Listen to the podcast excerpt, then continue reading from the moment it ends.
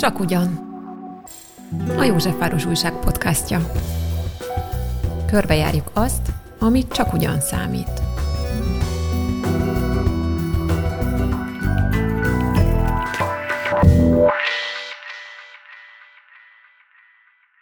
Üdvözlöm a hallgatókat, Bendlővere vagyok.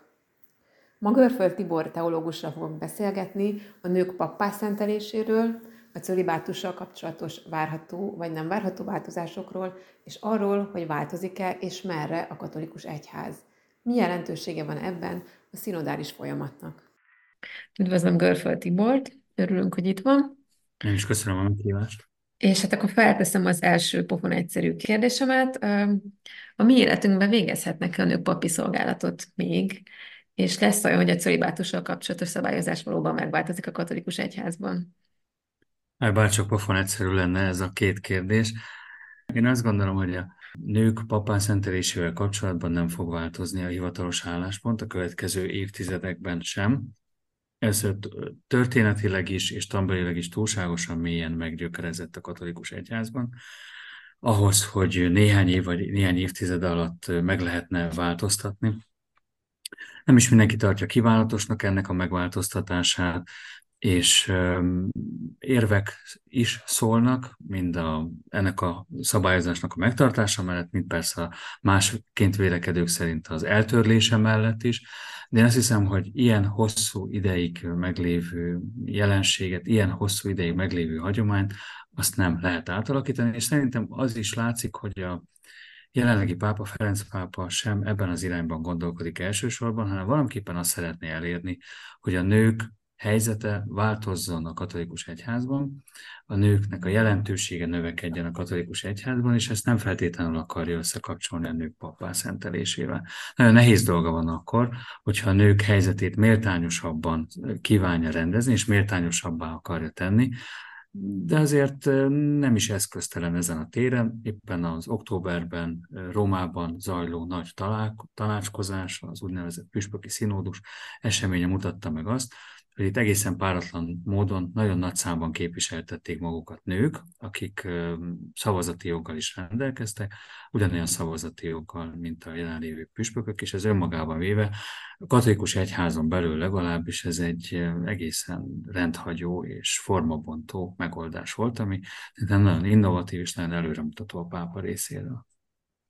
Azt is szeretne foglalni, hogy jelenleg egyébként mi a nők helyzet a katolikus egyházban, és mi az, ami konkrétan várható, mert hogy ugye ezt akkor most hallottuk, hogy hmm. a papászentelés ez reálisan nem várható, nem akkor meglepetés, de mi az, ami reálisan várható, hogy megváltozik?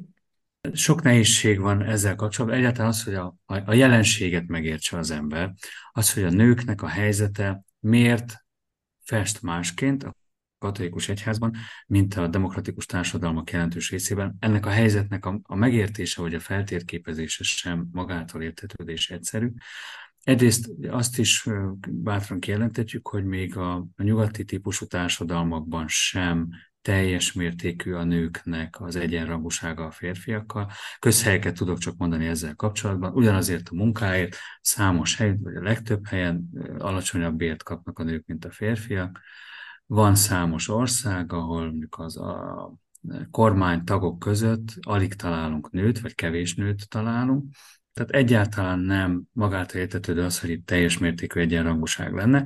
Ezért, hogyha ha nagyon rossz apologéta lennék, akkor azt mondom, hogy a katolikus egyház egyszerűen csak ebbe a sorba illeszkedik, de szerintem nem, nem erről van szó, hanem arról, hogy katolikus egyházban elvi okai vannak annak, hogy bizonyos tisztségekben, bizonyos feladatokban, bizonyos struktúrákban a nők nem kaphatnak helyet. Ugye az egyházban a, a, az egyháznak a kormányzása, ahogy azt egyházi nyelven mondani szokás, az egyháznak a vezetése, az jelentős mértékben, kiz, sőt kizárólag az úgynevezett egyházi rendszentségéhez van rendelve, tehát valakinek a papán szentelés, és még inkább a püspök szentelés szentségében kell rend, részesülnie ahhoz, hogy kormányzati, vezetői feladatokat tudjon betölteni. Amíg ennek a ebben való részesedéstől a nők el vannak zárva, addig ilyen egyház kormányzati, egyház vezetési feladatokban nem is részesedhetnek. Ettől függetlenül persze nők nagy számban vannak jelen az egyházban, sőt valószínűleg nagyobb számban is, mint a férfiak, számos feladatot végeznek, de nem mindenkit nyugtat meg az, hogy például azok, akik katekézissel foglalkoznak, hitoktatással véde, foglalkoznak, tehát iskolai környezetben, vagy egyházi környezetben, plébániai környezetben hittan tanítanak, nagy mértékben, jelentős mértékben nők, ez nem mindenki számára jelent megnyugtató hírt, mert hát kijelenthető akár az is, hogy ez egy alárendelt szerep még mindig az egyházban.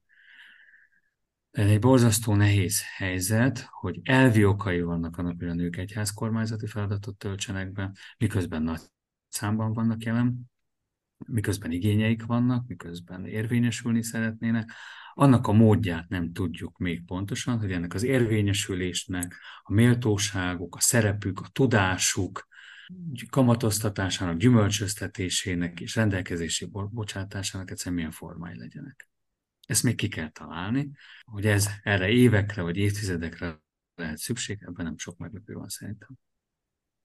Hát ezek kívülről nézve hiába hivatkozunk a nyugati demokráciákra, amelyekben kevés nő van, viszonylag abszurdnak tűnik ez, hogy hosszú évszázadok után először szavazhatnak nők mondjuk egy színodális tanácskozáson.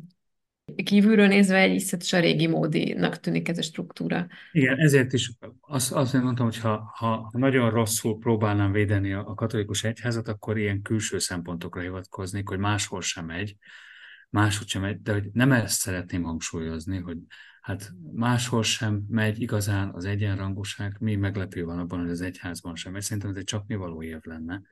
Itt egy strukturális különbözőségről van szó, ezt próbáltam hangsúlyozni, hogy az egyház életében való részvételnek a szempontjából strukturálisan, elvi okokból lényegileg más lehetőségeik vannak a nőknek katolikus berkekben, mint katolikus berkeken kívül. Tehát az, hogy egy nő, hogy nincsenek például egy országban női miniszterek, az csak egy ügyetlenség, egy, egy szerencsétlen dolog. Elvileg lehetnének. De az, hogy a katolikus egyházban nincsenek női papok és női püspökök, az nem ügyetlenségnek, butaságnak vagy szerencsétlenségnek a következménye, hanem elvi okai vannak, ami egészen más síkra helyezi az egész problémát. És ön mit gondol erről egyébként? én, én olyan állásponton vagyok, amit valószínűleg a legtöbben régi módinak tartanak, és mondjuk én ezt vállalom is minden nehézség nélkül. Én azt gondolom, hogy annak a formáit kellene megtalálnunk, hogy a nők a saját tapasztalataik, a saját gondolkodásuk, a saját nyelvük, minden rossz szájíz nélkül, vagy, vagy félreérthető szempont nélkül, azt is kémerem mondani, hogy a saját testüknek a tapasztalatait, meg kellene, hogy tudják jeleníteni az egyházban, és ahogyan ezt utaltam, ennek a formáit kellene kitalálnunk, úgyhogy a férfiakkal egyenrangú módon tudják a saját létüknek a sajátosságait érvényesíteni, oly módon, hogy ez ne jelentsen egyet a papá szentelésnek a követelményével. De hogy mivel az egyház az egy nem demokratikus berendezkedésű intézmény, nem hierarchikus berendezkedésű, az egyháznak a kormányzását olyanok végzik, akik ennek a hierarchiának a tagjai, a nők pedig nem lehetnek, innentől kezdve minden próbálkozás nagyon nehezen megy, ez tagadhatatlan.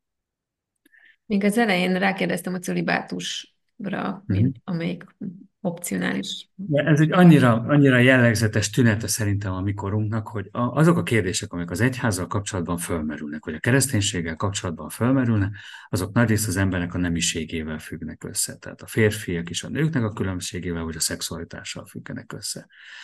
Mert az nem szóló magyarázatra, meg természetesen én is megértem, és elfogadom, és látom, és fontosnak is tartom, hogy a nemiség és a szexualitás az, az elmúlt évtizedekben kitüntetett jelentőségű kérdés volt, egészen új megvilágításba került, a jelentősége, az értelmezése, az érvényesítése egészen más formákat töltött a korábbiaknál. Azt viszont mégiscsak valamennyire szerencsétlen dolognak tartom, hogy amikor az egyház szóba kerül, vagy a kereszténység szóba kerül, akkor mindig valamilyen szexuális tartalmú kérdés kerül előtérbe. Vagy nemiséggel kapcsolatos kérdés, például a nők, vagy éppen a colibátus A cölibátus kicsit a családról is szól, nem? Tehát nekem nem hát, hát a cölibátus az igen, a házasságnak és a szexuális életnek a, a, a tilalmára vonatkozik. De, de hát ugye a családot is nagyon nehéz lenne a nemiség nélkül elképzelni, vagy szexualitás nélkül elképzelni a gyermekeket, tehát hogy nyilván itt van egy, egy, egy szerves összefüggés természetesen. De, de mégiscsak ezt a, ezt a fajta erőteljes összekapcsolását a kereszténységnek ezekkel a témákkal egy oldalon. Tehát annyi minden van még, ezen kívül is, ami érdekes, de persze megértem, hogy ez lényeges és fontos. Hogy a célibátos az egy viszonylag új keletű intézmény, elterjedni, nagyjából csak ezer éve terjedt el kötelező jelleggel, tehát azt megelőzően egészen sokrétű volt a szabályozás, bár voltak előzményei annak, hogy hogy a, például a püspökök nőtlenek voltak, vagy egy számos helyen a papság is nőtlen volt. A szerzetesség esetében a nőtlenség az mindig magától értetődő volt, a nők esetében a házasságtól való tartózkodás. Tehát ez egy, ez egy viszonylag új keletű jelenség, ha lehet ilyen nagy vonalúan fogalmazni ezer évvel kapcsolatban. Az is fontos, hogy ez egy egyházi szabályozás, tehát vannak olyan szabályok az egyházban, amelyeket maguk az emberek találnak ki, és az egyházi meggyőzés szerint pedig vannak olyan szabályok, előírások, törvények, struktúrák, amiket pedig nem emberek találnak ki, hanem isteni akaratból fakadnak. A celibátus az nem isteni akaratból fakad, ez egy emberi szabályozásnak a, a tárgya, tehát éppenséggel megváltoztatható lenne bármikor, de hát ennek a megváltoztatásnak egyelőre nem sok jelét lehet látni. Egyébként elvi teológiai alapon viszonylag csekély probléma lenne azzal, hogyha ez a, ez a változás megtörténne. Szervezeti szempontból, anyagi szempontból, a hagyományos fűződő viszonylag a szempontjából persze azért elég sok kérdést vetne föl. De hogyha egy pápa történetesen úgy dönteni, hogy fakultatívá teszi a cölibátust, valójában elvi nehézségekben nem kellene ütköznie. De akkor egyébként miért ennyire szolid ez? Miért ennyire változtathatatlan? Hát azért is, mert, mert minden nem demokratikus jellege ellenére, ezért a katolikus egyház azt tapasztaljuk szerintem, és azt is remélem, hogy azért nem egy autoritár rendszer. Néhány évvel ezelőtt például ez, ez abban tükröződik, hogy a pápa azért figyel arra, hogy a világnak a katolikusai hogyan gondolkodnak, milyen véleményük, milyen igényeik vannak, és milyen félelmeik vannak. Néhány évvel ezelőtt volt például egy tanácskozás a Rómában, ezt az amazoniai térségnek szentelték akkor, ez egy nagy szabású esemény volt, amelynek az egyik tétje az volt, és mindenképpen ezért feszülten is figyelte az eredményét, az egyik tétje az volt, hogy legalább lokálisan, Dél-Amerikában, az amazóniai térségben engedélyezik-e nős férfiaknak a pappá szentelését, és erről elég sokáig beszélgettek, elég sokáig vitatkoztak, és az lett az eredmény, hogy ennek a térségnek a képviselői és a világ katolikusainak a képviselői ezt a döntést nem támogatták. Tehát, hogy most, hogy milyen okból, az persze más kérdés, de hogy van egy, egy viszonylag nagyfokú konszenzus még mindig ebben globálisan, hogy ez a szabályozás egyelőre nem érdemes hozzányúlni. És ezt a, ezt a globális óvatosságot veszi figyelembe a pápa akkor, amikor nem is nyúl hozzá ez a problémához, vagy ez a jelenséghez. Uh-huh. Most ez egy, ez egy konszenzuális, vagy nagy többségű vélemény, amiről itt szó van, ez nem jelent egyet természetesen az ide kapcsolódó elvi kérdéseknek, érveknek a problémájával, nem ugyanaz, de hogy ezt a nagymértékű konszenzust a pápa mégis figyelembe veszi, és ez szerintem egy jó dolog. Ez nem, nem, ki, nem tökéletes, tehát hogy nem százszázalékos konszenzus, de még mindig egy viszonylag nagy arányú. Hogy az emberek azt gondolják, és az egyház ö, tagjai úgy gondolják, hogy ennek így kell lennie valamilyen módon. Hogy igen, hogy jobb, hogyha így marad. Amikor katolikus egyházról beszélünk, akkor úgynevezett rítusoknak, szertartásoknak, és azt is már mondani, hogy életformáknak a sokféleségéről beszél. És ez azt jelenti, hogy a katolikus egyházon belül vannak olyan életformák, hagyományok, amelyeknek a keretei között a papság és a házasság az megfél egymással, sőt, szervesen össze is kapcsolódik egymással. Tehát a Magyarországon is élnek görög katolikusok, ők keleti szertartású katolikus emberek, akiknek a körében szinte száz százalék, nagyon kevés se van száz százalék alatt, azoknak a papoknak a száma és aránya, akik házasságban élnek. Tehát a katolikus egyház ismeri a nős papságnak az intézményét. Nagyon nagy számban vannak ilyenek. Magyarországon is több száz ilyen pap él és tevékenykedik, csak ők görög katolikusok, itt a, a latin szertartású, nyugati szertartású katolikusokról beszélünk, akik esetében ez a szabályozás érvényben van, de ez nem jelenti azt, hogy az egész egyház így gondolkodik, hiszen nagyon sok nős pap van a katolikus egyház.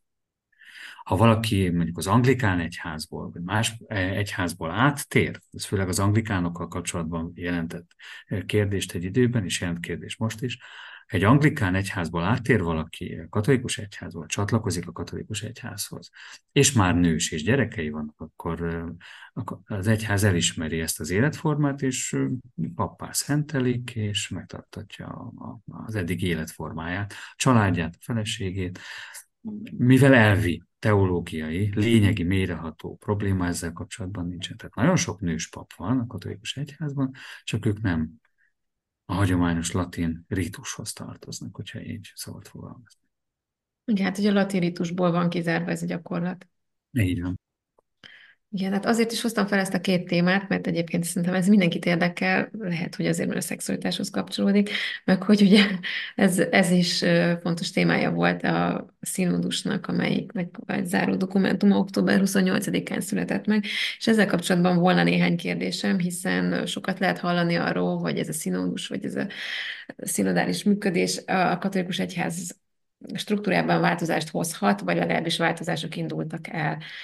És ezzel kapcsolatban az első kérdésem az volna, hogy esetleg visszaléphetnénk egy kicsit, és egy fogalmi meghatározást kaphatnánk de hogy egyáltalán mit jelent ez a színódus, van erre egy jó magyar szó, illetve mik a történeti előzményei. 1965-ben hatodik Pál pápa, ő létrehozta a püspöki színódusnak az intézményét, azelőtt zajlott a második vatikáni zsinat, és a második vatikáni zsinat az egyik nagy eredménye és nagy felismerése és nagy újdonsága volt akkoriban az, hogy új hangsúlyt helyezett arra a tényre, hogy a, az egyháznak a katolikus egyháznak a működése szempontjából a legfontosabb tényezőt szerte a világon jelen lévő püspökök jelentik. Hogy a püspököknek a kollegiálitása, a püspököknek az együttműködése, a püspököknek a közössége alkotja valójában az egyháznak a legfontosabb szervét ebbe, kapcsol, ebbe beletartozik maga a pápa is, aki hozzá is tartozik, meg valamennyire fölötte is áll, de mindenképpen ő is Róma püspöke, és ezért ennek a testületnek a tagja. Tehát van egy nagy kollegiális, összefogó, globális közösség, a püspökök közössége, ez egyháznak a legfontosabb irányító, működtető és tanító szervét jelenti. És amikor ez a felismerés megszületett, akkor ezt intézményesíteni is kívánták, így jött létre a püspöki színódus, ami azt jelenti, hogy időről időre, rendszeres időközönként a világ püspökei reprezentatív tanácskozást tartanak bizonyos aktuális kérdésekben. Törvényeket nem hozhatnak, tehát hogy jogi következményes jogi jelentősége nincsen annak, amit meghánynak vetnek egymással, de a pápa nem csak a jó ízlése miatt, hanem hanem teológiai okokból is ezekre a tanácskozásokra és ezekre a döntésekre figyel. Tehát nagyon érdekli a páp, mindenkori pápát az, hogy ezeken a tanácskozásokon mi hangzik el. Ez egy tanácsadó ülés, maga a színódus, ahol tehát a globális püspökségnek a képviselői összegyűlnek, és hát meghányják, vetik az aktuális problémákat. Ez most már lassan 60 éves, ez az intézmény, és számos ilyenre került sor, különböző akut kérdésekben volt például a családról is ilyen fajta tanácskozás, volt a házasságról is ilyen tanácskozás, most pedig magának az egyháznak a természetéről volt egy ilyen. 2015-ben volt tehát ennek az úgynevezett püspöki színódusnak az 50. évfordulója, és ennek az 50. évfordulónak a kapcsán úgy tűnik merült fel igazán az igény arra, hogy ezt a szinodális jelleget, az együttműködő jelleget, a globális kooperatív jellegét az egyháznak, ezt kiterjesszék nem csak a püspökökre, hanem valamiképpen az összes hívőre is. Én nagyon érdekesnek tartom, például 2015-ben, amikor a, ennek a bizonyos színódusnak az 50. évfordulója volt, és ünnepségeket rendeztek Rómában, akkor az ünnepség részvevői között ott ült az Ausztrál egyháznak a vezetője, úgy hívják, hogy Mark Coleridge, és ez a Mark Coleridge olyan lelkes lett ennek a szinodális eszmének a hallatán, vagy ennek a fölevelítésének a hallatán, hogy hazament és azt mondta, hogy ezt meg kell csinálni országos szinten, hogy össze kell fogni az embereket, és meg kell végre hallgatni, hogy az ausztrál emberek, az ausztrál katolikusok mit gondolnak a saját helyzetükről. És akkor hazament, elkezdődött egy folyamat, és az ausztrálok ezt az elmúlt években végül is meg is csinálták, a saját keretei között, a saját országok között egy plenáris zsinatot tartottak, amiben kicsi beleszólt a világjárvány, de azért mégiscsak végigfuttatták, és aki figyelemmel kísérte ezt az ausztrál eseményt, esemény sorozatot, az felfigyelhetett arra, legalább két dologra. Az első az, hogy amikor megkezdték ezeket a szinodális beszélgetéseket, összejöveteleket az emberek számára, az első benyomásuk az volt, hogy totális káosz az egész. Hát, hogy egyrészt senki nem volt ezt hozzászokva, senki nem tudta, hogy mi zajlik, másrészt olyan sok minden lappangott az emberekben, és olyan sok minden forrongott az emberekben, a véleményüket elő akarták adni, hallatni akarták a hangjukat, kiderült az, hogy azok ugyanazokról a kérdésekről nagyon sokféleképpen gondolkodnak, és az első napok után totális káosz fenyegette ezt a kezdeményezést. Aztán azt mondták, hogy bírjuk ki ezt a látszólag kaotikus hatást, és ezt a látszólag kaotikus egyveleget, amiben csöppentünk, és csináljuk tovább. És ahogyan telt az idő, Ausztráliában azért kikristályosodtak a vélemények, letisztultak az elképzelések, egy, egy viszonylag áttekinthető önkép alakult ki az ausztrál közösségről, és szerintem ez egy nagyon fontos vívmánya volt az elmúlt években, de az a benyomásom, hogy sem globálisan, semmit Magyarországon nem részesült túl nagy figyelemben, pedig egy nagyon előremutató kezdeményezés volt. A másik kezdeményezés az itt Európában született meg, ami némi, én úgy látom, nem is némi, hanem elég nagy zavart kelt Magyarországon is, meg másutt is, az az, hogy Ausztráliával párhuzamosan Németországnak is, a német egyháznak is volt egy ilyen szinodális kezdeményezése. Egészen más jogi formát öltött egyébként, mint az Ausztrál. Az Ausztrál kezdeményezés úgynevezett plenáris zsinat formáját öltötte, ami önmagában véve talán nem érdekes, csak azért, mert ez egy olyan kezdeményezés, ami jogilag az egyházban ismert. Tehát tudják, megvan határozat, hogy hogy kell ilyet lefolytatni, egy plenáris zsinatot. A német egyház tartózkodott attól, hogy efféle plenáris zsinatot hívjon össze, tehát egy egyházjogilag szabályozott és eleve áttekinthető metódusú folyamatot futtasson le, hanem kitalálták azt, hogy a saját szinodális folyamatokat szinodális útnak fogják elnevezni, egy teljesen új formátumot hoztak létre, és ezért nem volt meghatározva egészen pontosan, hogy ennek mi lesz a jogi formája, és mit lesznek a jogi következményei.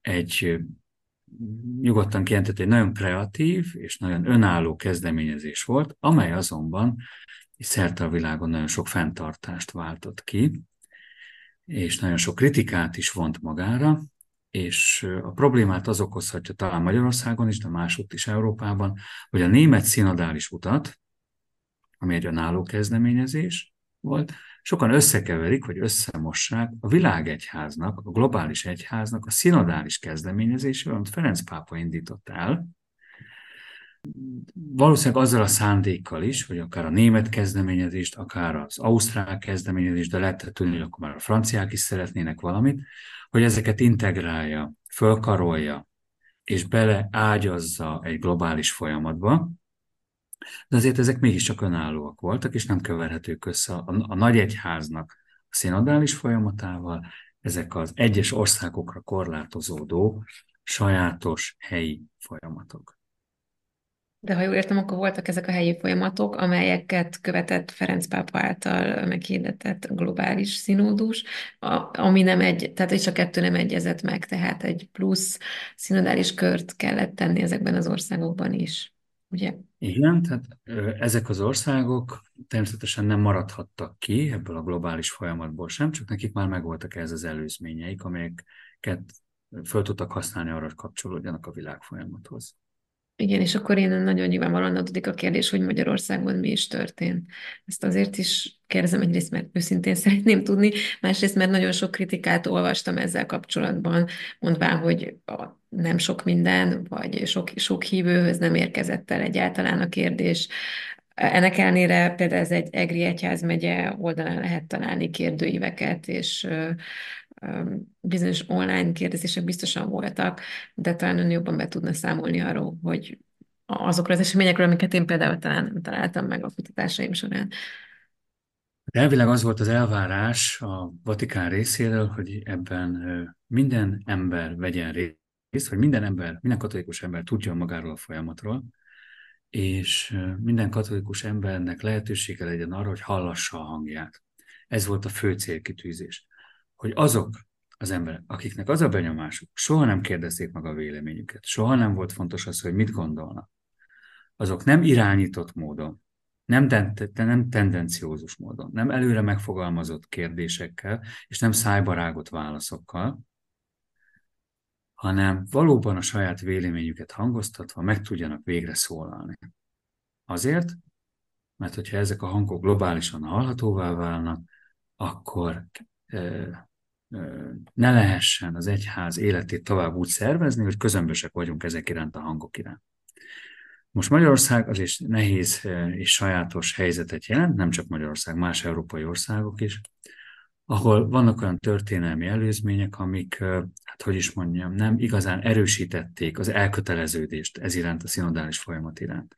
Magyarországon a katolikus emberek összességében a második világháború óta viszonylag kevés öntudattal, önszerveződési igényel és közösségi tudattal rendelkeznek. Én ezt kimerem jelenteni.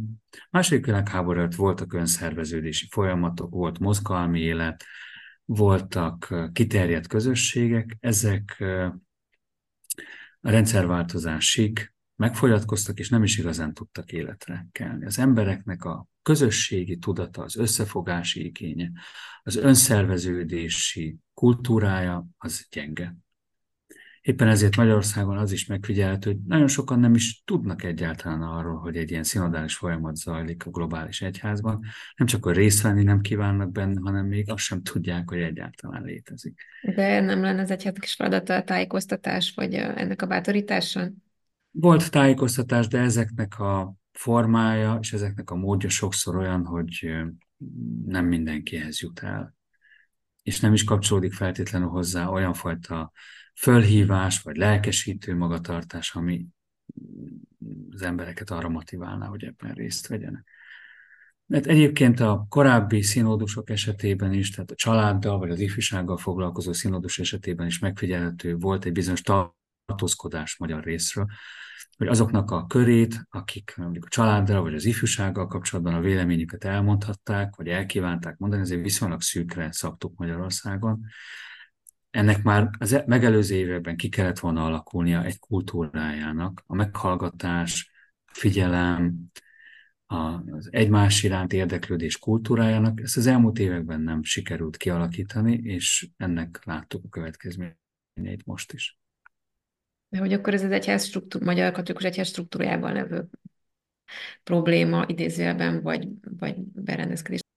Szerintem még egyik, egyetlen egy olyan rétegben sem, csak ismételni tudom magam, alakult ki ennek a kultúrája, ami egy ilyen megszervezéshez nélkülözhetetlen lenne sem az emberekben nem alakult ki az igény arra, hogy hallassák a hangjukat, sem pedig azokban, akik ezeket a hangokat meg kellene, hogy hallják, nem feltétlenül alakult ki az az igény, hogy meghallják ezeket a hangokat.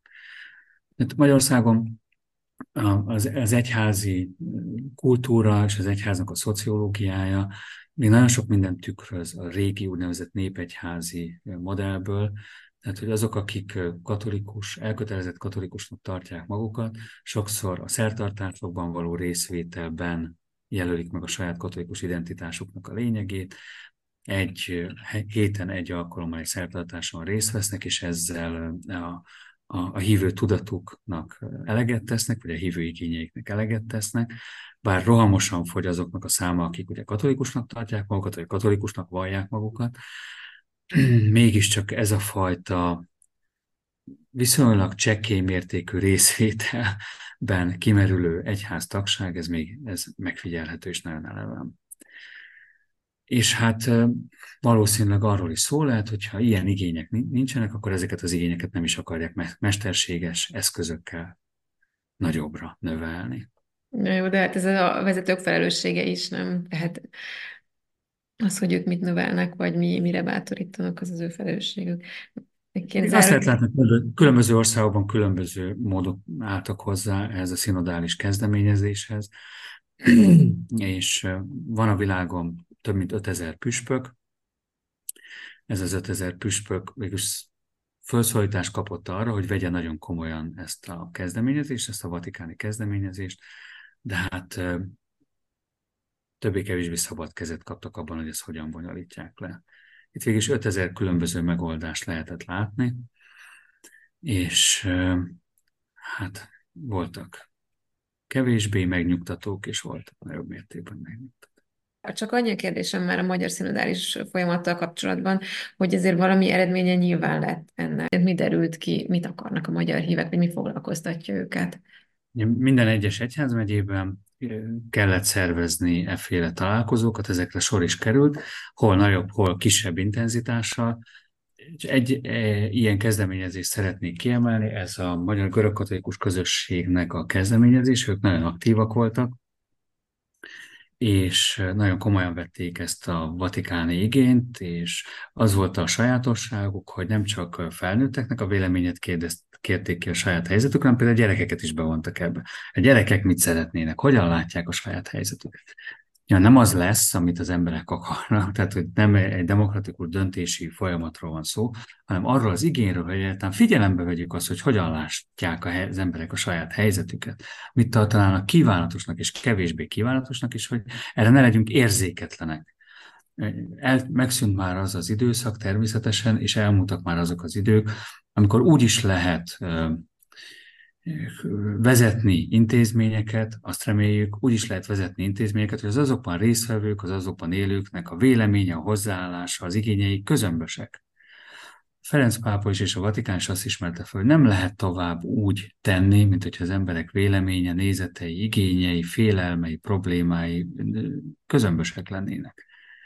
Szeretném meghallani, hogy mi van, és ebben például, ha szabad még egyszer ismételni, magam a Magyar Görögkatolikus Közösség nagyon élen járt, Születtek minden egyes országban efféle összefoglaló jelentések ezeknek a tanácskozásoknak az eredményeiről.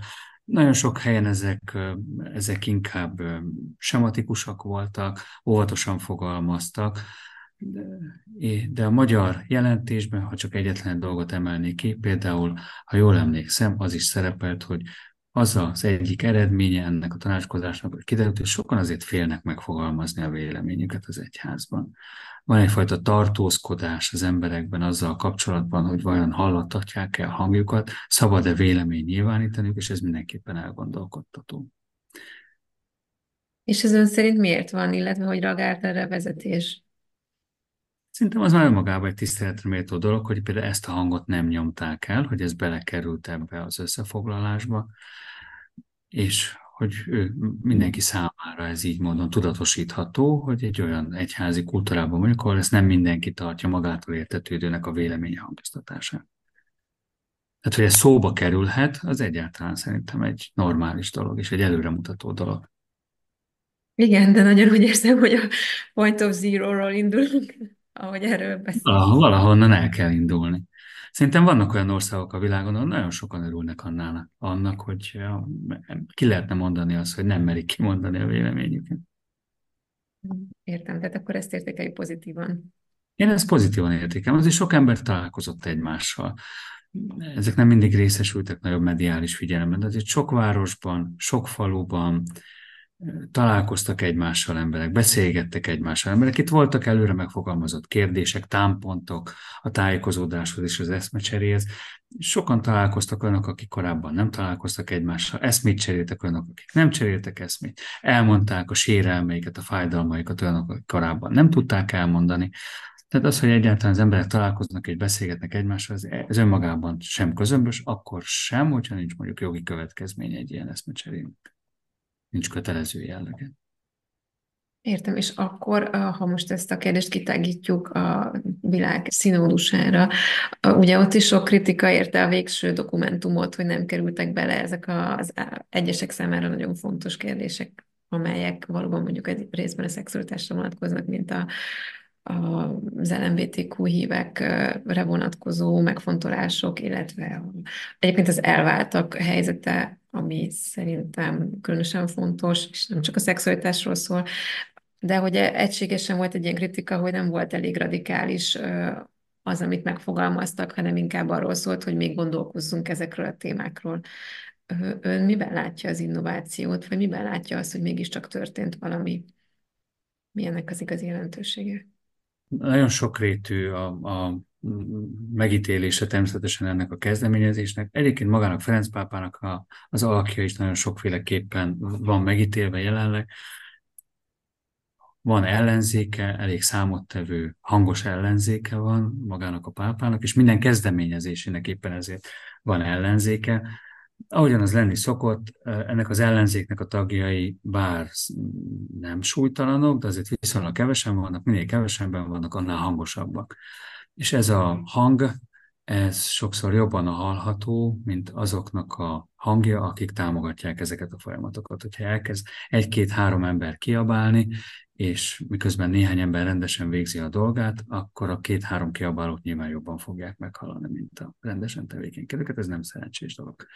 Tehát a pápának is van ellenzéke, éppen ezért magának a színadás folyamatnak is van ellenzéke, de hát ez az ellenzék bármilyen hangos is, túl sok szerepet nem tud mégsem játszani. Ez az egyik szempont, a pápát talán támadók, hogy a pápával elégedetleneknek a csoportja.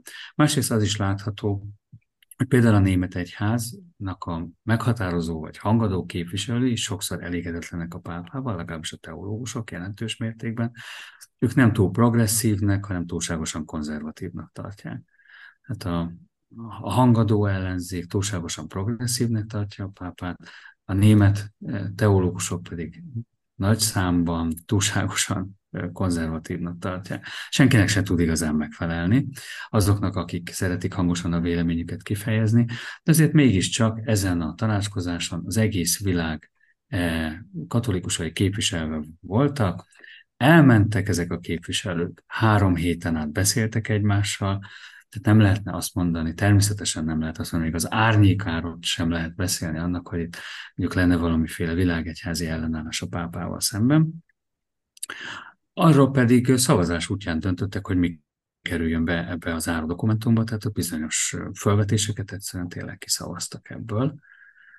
Lehet, hogy az lenne a szerencsétlen, hogyha nem lehetne szavazás útján egy ilyen dokumentumot összeállítani.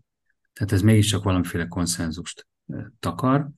Lehet persze azt mondani, hogy nagyon óvatos, túlságosan óvatos, és egyesek számára tényleg nem tartalmaz olyan elemeket, amiket szívesen látnának, de ez mégiscsak a részvevőknek egy, egy nagy arányú konszenzusát tükrözi, szerintem ez egy fontos dolog, nem lehet figyelmen kívül hagyni.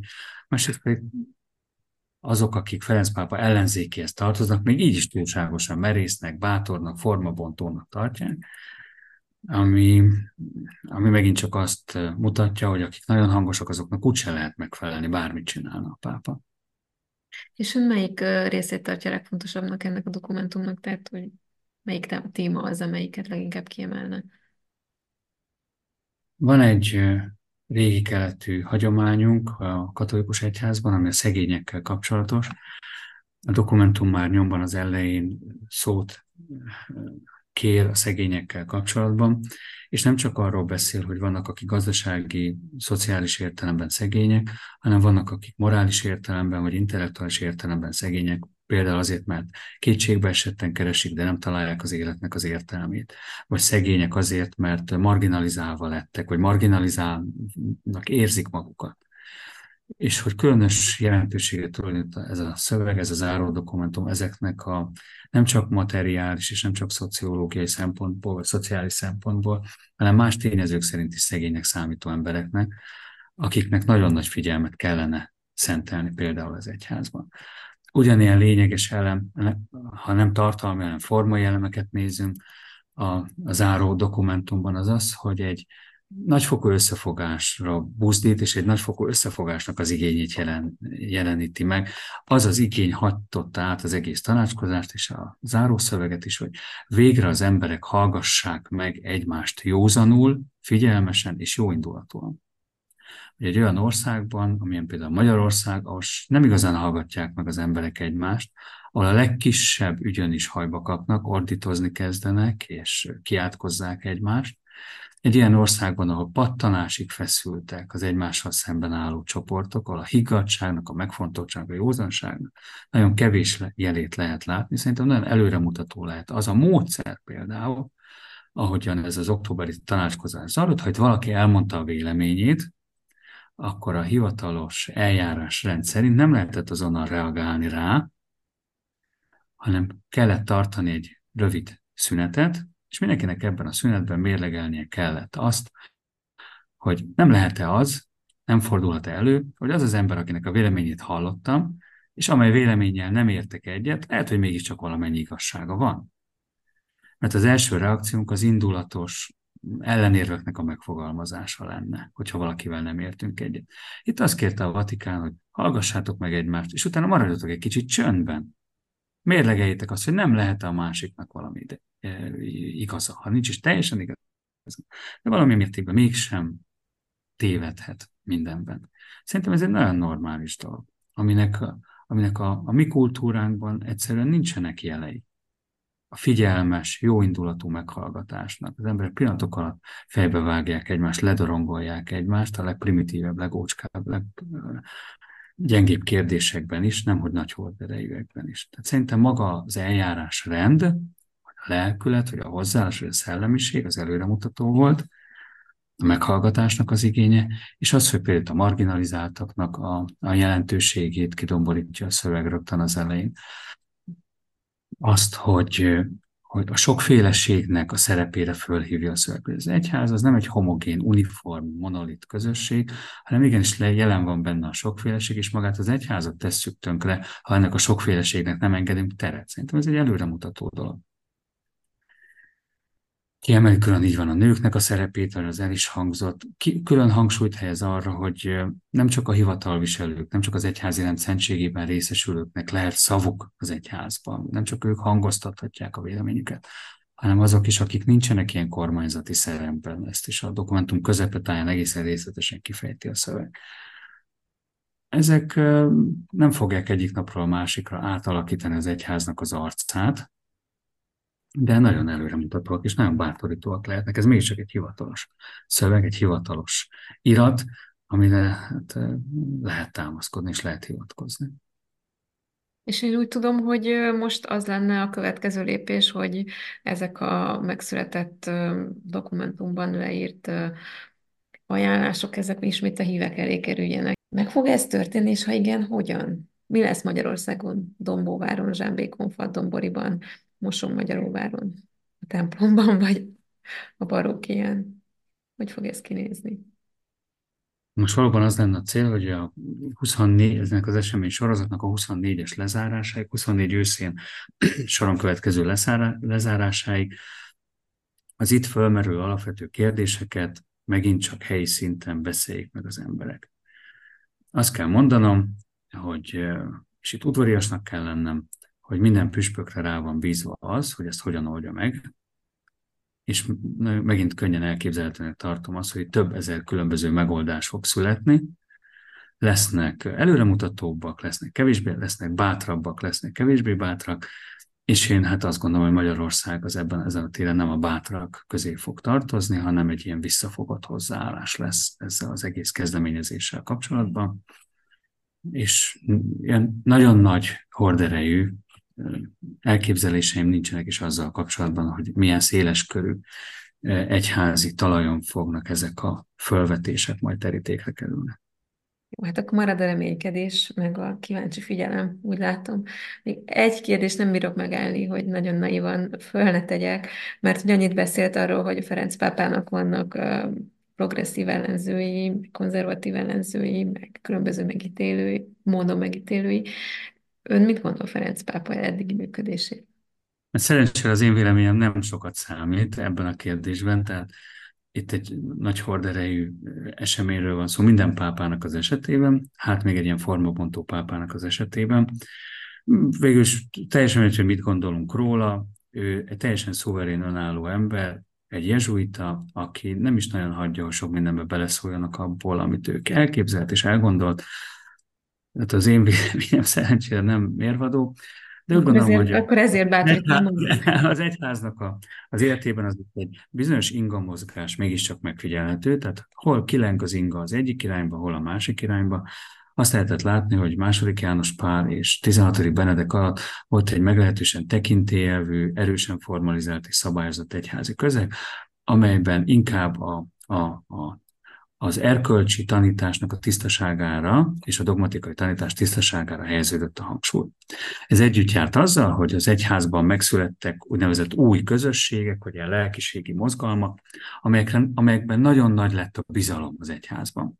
Azt lehet, megfigy- azt lehet megfigyelni, hogy a 70-es évek, 80-es évek, 90-es évek, 2000-es évek elején az egyházban szerzetesi közösségekkel szemben, a hagyományos szerzetesi közösségekkel szemben volt egyfajta tartózkodás, és az új mozgalmak, amelyek nagyon lojálisak voltak Róma iránt, az új mozgalmak iránt pedig volt egy nagyfokú e, bizalom és elköteleződés. Miközben a tambeli és morális e, tisztaságnak a védelme volt az elsődleges.